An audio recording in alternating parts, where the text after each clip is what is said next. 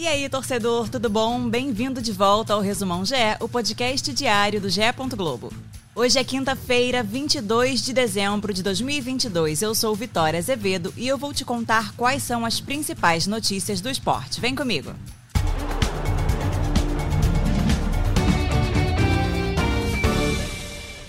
Atlético Mineiro e Fortaleza já têm seus caminhos traçados na Libertadores de 2023. O Galo vai enfrentar o Carabobo da Venezuela, enquanto o Leão pega o Deportivo Maldonado do Uruguai. Os jogos estão marcados para as semanas dos dias 22 de fevereiro e 1 de março. Os brasileiros decidem em casa. O Palmeiras se consagrou campeão paulista feminino ao vencer o Santos por 2 a 1 no Allianz Parque. O Verdão já tinha vantagem, pois ganhou a primeira final e fez valer o mando de campo para voltar a conquistar o estadual depois de 21 anos.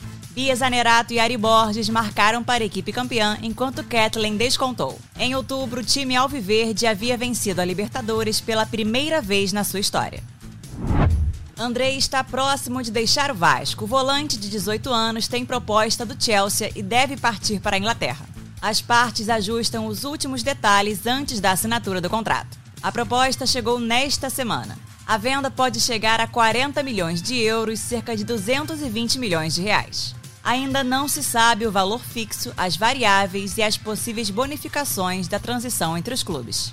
Andrei despontou no Vasco nesse ano e rapidamente se tornou o principal jogador do time na Série B. O volante terminou a temporada com oito gols. O Fluminense acertou com o Palmeiras o empréstimo do lateral esquerdo Jorge. O jogador já fez exames médicos e será anunciado em breve por empréstimo até o fim de 2023. O lateral esquerdo foi campeão brasileiro com o Palmeiras e participou de 24 jogos na temporada, mas jogou apenas 9 pelo Brasileirão. Pelé vai passar o Natal internado no Hospital Albert Einstein, em São Paulo, por conta da progressão da doença oncológica. Pelé está sob cuidados médicos no hospital desde fim de novembro para reavaliação do tratamento de um câncer no cólon. Ele teve diagnosticada uma infecção respiratória nesse período. Não há previsão de alta para o ex-jogador.